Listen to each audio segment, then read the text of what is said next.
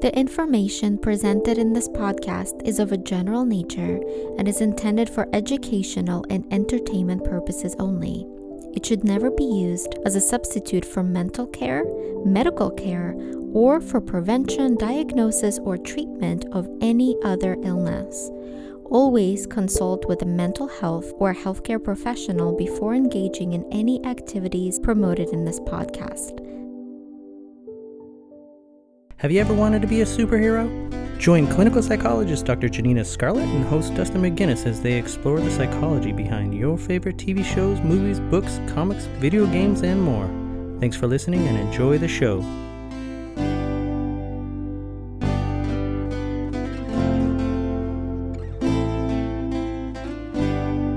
Hello and welcome to Superhero Therapy with Dr. Janina Scarlet. I am your host, Dustin McGinnis. I am a musician, filmmaker, and all around fanboy. And I am Dr. Janina Scarlet. I'm a clinical psychologist, scientist, and a full time geek. Today we're going to talk about the psychology of gaming. At very early ages, we learn to play games. Games are fun, they build social relationships, confidence, strategic thinking. There have been multiple studies that suggest that games have many benefits. Um, some cognitive benefits include enhanced coordination, improvements in problem solving skills, memory, concentration, multitasking, and education. I mean, the list goes on and on.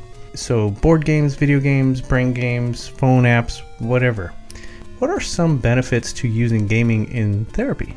Well, you mentioned that when we're little, we we engage in gaming, and sadly, for some people, once we hit adolescence, we stop engaging in gaming as much. Although now that's starting to change with video games. The truth is, as we can learn from other mammals, play behavior is actually really adaptive. It can allow us to process our emotions. It can allow us to connect with others. It can allow us to uh, to experience joy. Um, and as you mentioned, um, play behavior can also teach us certain skills like certain um, hand eye coordination. And um, multiple games are now being used to help uh, people who have survived stroke, for example, to regain functioning. Games are also being used with um, certain people who are having memory problems to improve their memory. So there's uh, a lot, a lot of benefits to games. I would say the most therapeutic benefit to games is that it allows for uh, a mindfulness activity. So, for example, somebody playing Angry Birds or Tetris might actually be able to practice mindfulness because they're able to um, pay attention to a task. They have to in order to do well. And there are actually a number of research studies suggesting that certain phone apps, um, such as Tetris or um, Angry Birds, for example, can actually, at least temporarily, alleviate the effects of depression, anxiety, and might even prevent the development of post traumatic stress disorder.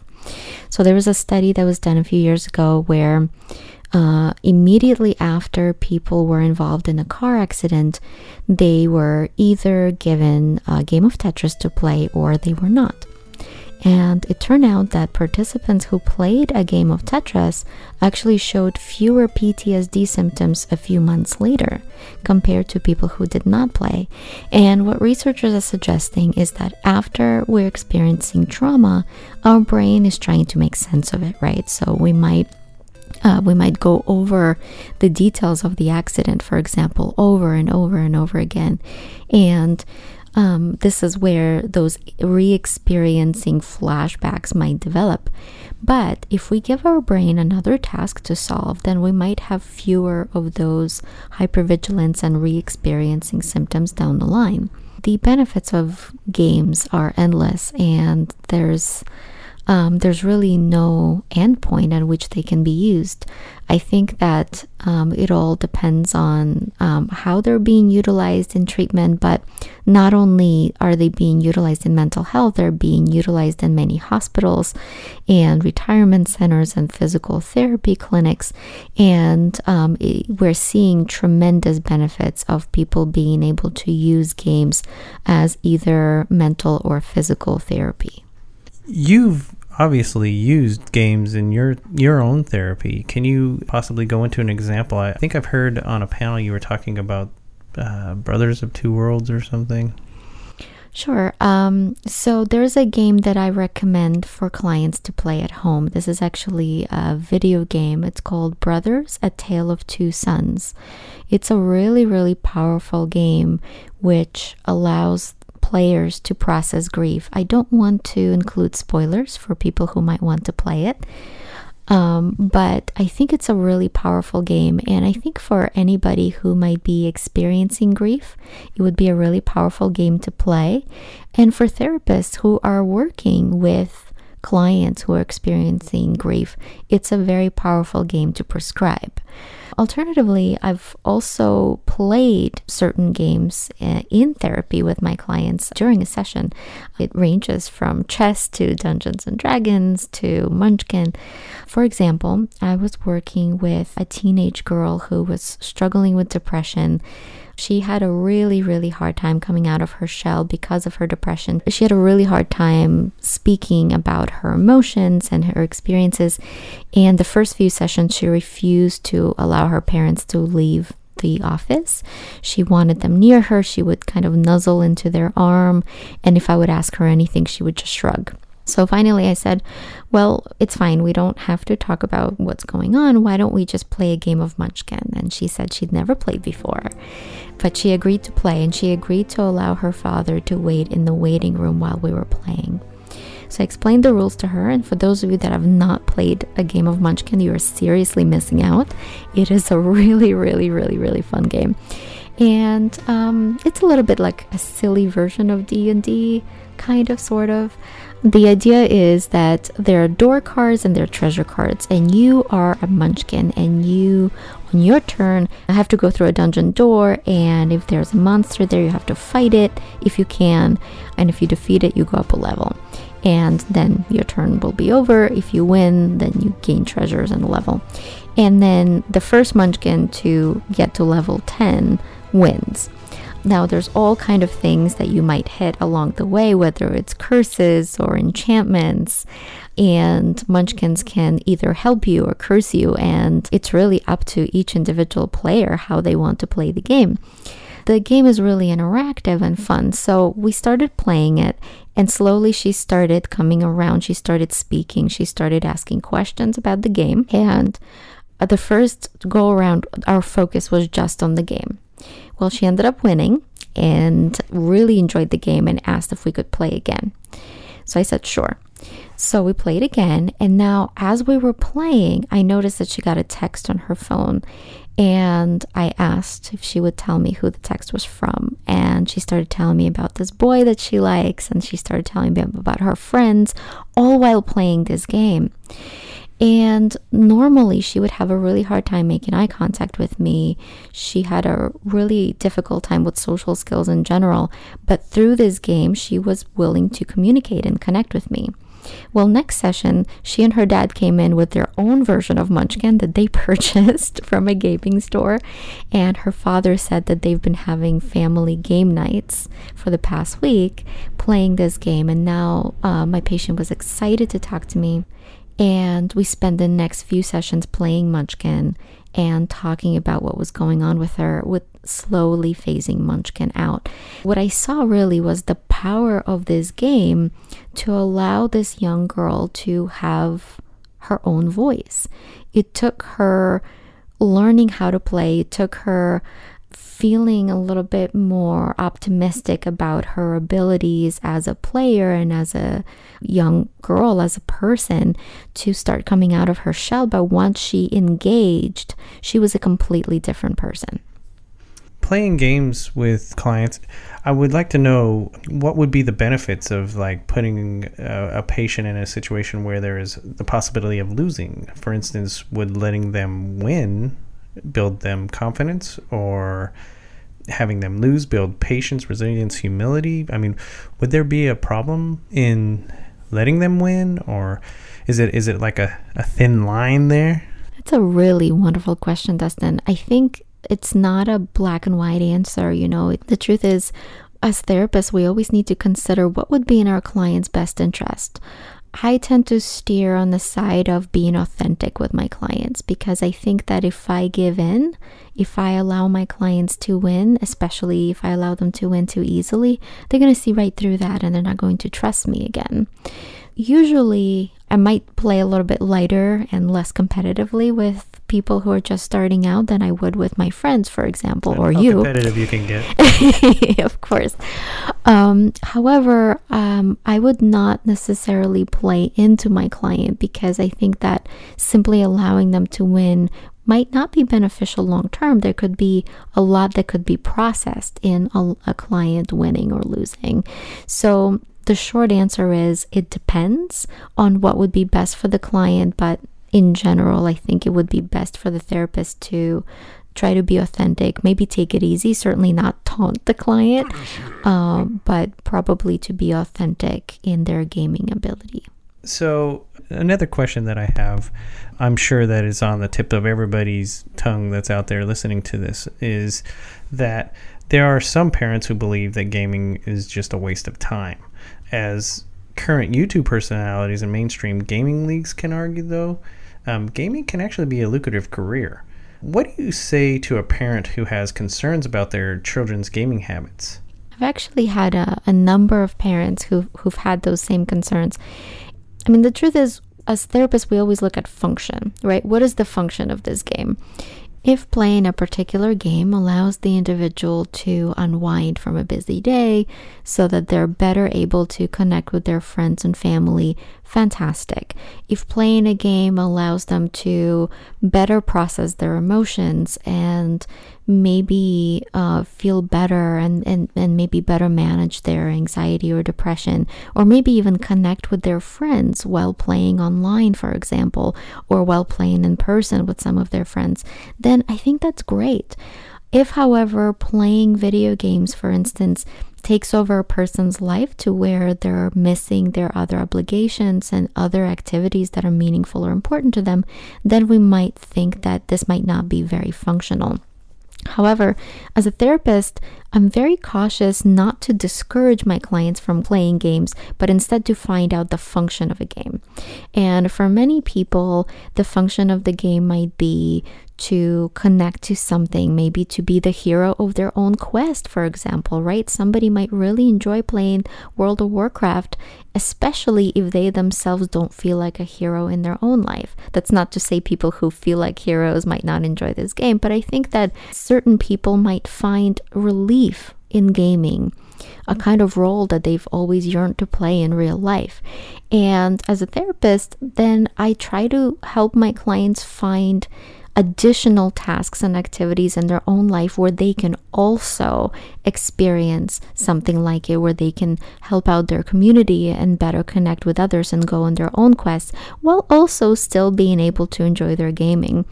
And this is what I have to educate a lot of parents about letting parents know that actually for many adolescents, for example, playing video games can be very adaptive. It is a way that they can communicate and connect with their friends who might live far away, for instance. It might be a way for them to learn to cope with certain emotions. It's not necessarily that video games are the root of all evil, as a lot of parents tend to believe. Some games and some gaming experiences can actually be really adaptive. So I highly encourage parents to have conversations with their kids about what is meaningful to their children about a particular game. What is it that your child likes about the game? What makes the game enticing? How do they play? How do they win? And what do they get out of it? And I think that creating these kind of open conversations can actually allow a parent to understand their child better than to simply tell their child to stop playing and go play outside. In a lot of families nowadays, that's not even realistic listening to you talk about it, I, I mean, I can't help but reflect on my own experiences with you and how wonderful it was because I love video games. I play video games all the time, and, and it's funny that you said you know you kind of want to become a character or something like that. And uh, when we met, I was playing you know Arkham Knight or Arkham City. I can't remember which one, but um, it was one Arkham of the, Knight. One of the Batmans, you know what I mean? And I am Batman when I play those games. I'm not joking. I get down and I'm I, I, they can't even see me. I'll sneak up on them and Batman them. But I remember actually talking to you on the phone when we were dating, and you said, "Go get them, Batman." and I got to be honest, that was freaking really cool to have someone who was validating and supportive um, about something that a lot of people take as you know just a waste of time or whatever. Well, I believe in you, honey. well, thank you. So, speaking about the parents and gaming, just in general, I played Warcraft for years, and there was times where I went overboard. You know, and when I first saw how many hours, uh, actually, it was not hours; it was days, and it was like 200 days or something like that within a you know eight-year span or whatever. I had to say sayonara to that. Is there a moment where excessive gaming outweighs any of these benefits that we've been discussing? I think that it depends on each individual. The question becomes how do we want to live our life, right? For some people, games like World of Warcraft is a way that they create community. This is when they're able to see or hear or interact with their friends, right? So for some people their friends or family live far away or maybe they they've developed new friendships through this game and they're able to have this sense of a community through this particular video game. For people who are able to experience this sense of connection and fulfillment, it might not be excessive. And ultimately, the question is how do you want to live your life? You know, at the end of your life, if you looked back, what kind of actions would allow you to have the least amount of regrets? And for some people, their regrets might be I wish I played more video games and I wish I connected with my friends more and you know and didn't take myself so seriously and didn't work as hard. And in fact, those are usually the biggest regrets of the dying, right? People on their deathbeds typically wish that they spend more time having fun and taking it easy and not working as hard and not taking themselves too seriously. So whether it's through playing games or whether it's through being mm. silly or traveling the world, I think that ultimately we need to look at that. We need to look at how we want to live our lives, how we want to connect. So I think that it's not so much how many hours are we playing, it's how are we spending this time. That's the true question. Because if we're playing as a way of connection, then I think that that's wonderful. If we're playing to disconnect, well, sometimes that's important too. But if we're playing to disconnect all the time, and as a result of us trying to run away from our emotions and experiences we're not really living, then that might be something we might regret. We love video games. We love games. We, we have game nights. It's no surprise to me that your most recent book involves gaming. It comes from different aspects. Uh, so, the book I'm talking about is Therapy Quest. Essentially, it integrates fantasy gaming like D&D with like a choose your own adventure element to it. Can you please tell us a little bit more about this book? Sure. Um, I'm actually really, really excited about this book. So it's called Therapy Quest. It is currently only out in the United Kingdom, but people from all over can purchase it either from Amazon UK or from Book Depository, who will deliver for free worldwide, including to the United States. So this book as you mentioned, is kind of like a role playing game. So when you're reading it, you, the reader, are the leading character. So the book is written in second person. So you have to become this hero, the chosen one, who has to defeat an evil villain and, and save the world from ending except that you don't feel like a hero. Uh, you are having these anxieties and overwhelming experiences and depression and, and self doubt, and you, a lot of times you feel like a fraud. And you have to learn to manage your own demons of depression and monsters of anxiety in order to get through this quest. So every time you make a decision, your quest changes and every time you make a decision you you learn a mental health skill of some kind in addition every time you make a decision you will either earn or lose points. So there's a few different categories. There's courage wisdom and inner strength. So these categories are somewhat similar to some of the categories you might see in D&D and every time you make a psychologically smart decision or adaptive decision, you will earn points in one of these categories. Or if you make a maladaptive or not helpful decision, you might lose points or your character might even die a tragic, tragic death. And by the end of the game, you have to have enough points to fight the final battle. Now, the whole point of this game is that I want it to be a self help book that is actually a fantastical adventure because the truth is, I want to take away mental health stigma worldwide. To this day, people all over the world are still embarrassed about having some kind of a mental health struggle, whether it's depression or anxiety or trauma or substance use or self injury. I think that everyone struggles to one degree or another. And what I want to do with this book is I want to normalize these experiences and I also want to make the quest to us learning about our mental health fun and enjoyable. So I'm making it like a heroic quest. I'm really, really excited about this book. I'm hoping that people will benefit from it. I've received a number of letters over the past couple of months since it's been out, and it's been absolutely heartwarming to see the amount of people that have been touched by it that mentioned that there were some aspects of the book that have been very, very helpful to them. My goal as a writer and as a mental health professional is to eradicate mental health stigma and to make learning about mental health fun and to have it feel like a sense of an adventure. Yeah, I've had the chance to read the book. I think it's fantastic. I, I could see how a book like this can also give someone who's struggling maybe a way to articulate what they're going through. You know, it's very spot on. And, and thinking about that, it's like, what do you hope the readers will get from this book? I hope the readers will understand that they are heroic every single day. That every day that they're battling their monsters of depression or anxiety or insecurity or the voices in their head or anything that they're struggling with, that is their heroic journey. That is a monster that they have to slay that day. The way that they proceed on that journey is up to them.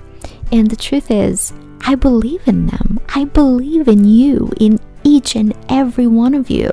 And I know that you're strong enough and amazing enough to succeed.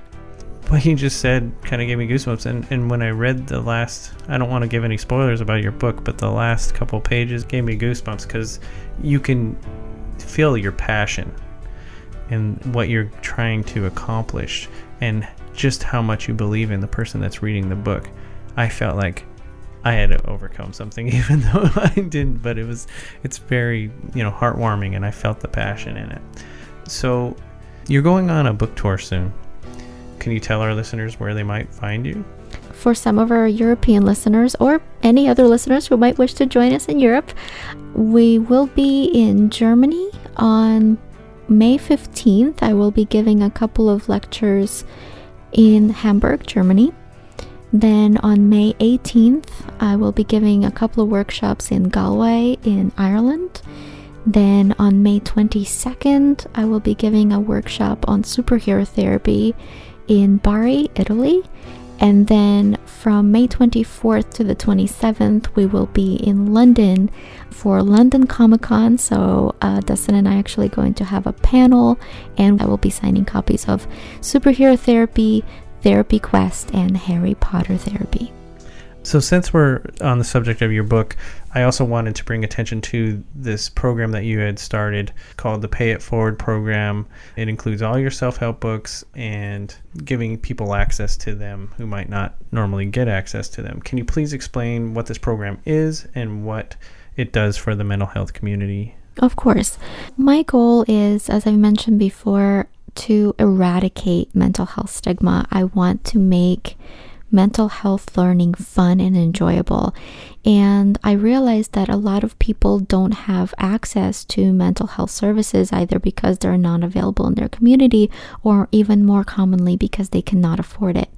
So I've started the Pay It Forward program in which people who can afford to spare uh, at least a few dollars can donate through our website. So our website is superhero-therapy.com. There's a donate button where you can donate. Alternatively, people can donate through patreon.com. If you look for superhero therapy, you can become a monthly donor on that site.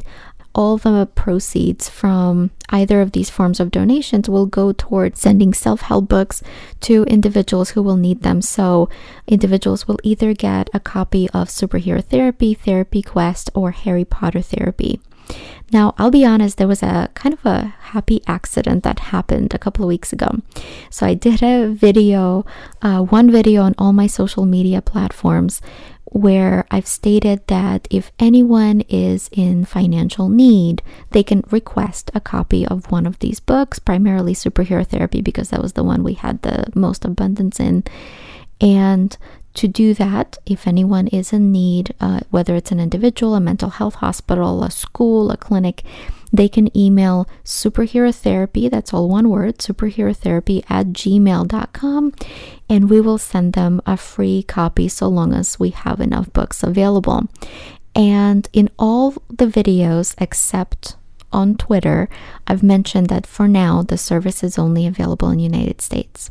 And I did hear from a number of people in the United States who did desperately need a copy of some kind of self-help book because they had no other access to mental health, either because they were teenagers and weren't working or because they were disabled. And I did also hear from a few clinics, such as a clinic in Alaska, uh, which is now utilizing superhero therapy with adolescent teenage girls who are struggling with self injury and, and emotion regulation difficulties. But when I released the video on Twitter, I forgot to mention that the service would only be available in the United States. So naturally, I got a number of requests from people from other countries. I got requests from mental health professionals who cannot afford to buy books. I got requests from individuals and then also teachers. There were several teachers who emailed me. One was from South Africa, for example, and these individuals uh, were in in desperate need of resources either for themselves or for their students or their patients. I was actually really glad that this accident happened because we ended up finding out that Book Depository uh, actually has free shipping and we were able to send out books to these individuals. And the amount of responses that I've gotten has been incredible. And I have to say, I'm really, really glad that this happened because it allowed me to reach a wider population that is in need of mental health services and allowed me to discover these other options. Whereas I didn't think we would be able to ship to other countries. Now I know we can. And I'm so very grateful for the amazing outreach of support that we're getting now. People are donating through Patreon, people have actually donated um, at the conferences that we've been to. The more donations we receive, obviously, the more books we can send out. And my hope is to provide everybody in need with a book of their own. So, if you're somebody that would like to do a pay it forward uh, program, then feel free to donate through superhero therapy.com or through our Patreon. So you go to patreon.com and you can look for superhero therapy. Or if you're someone in need and would like to receive a free mental health self help book, feel free to email us superherotherapy at gmail.com and request a book. We will be happy to send it out to you so long as we have copies available. So, on that note, we're going to go ahead and end this episode of Superhero Therapy with Dr. Janina Scarlet. Again, my name is Dustin. You can find me on Twitter at The Valiant Geek. And I am Dr. Janina Scarlet. On Twitter, I am at Shadow Quill. And you can look for me under Superhero Therapy pretty much on all social platforms. Until next time, everybody, take care, keep gaming, keep geeking, and believe in your superhero self.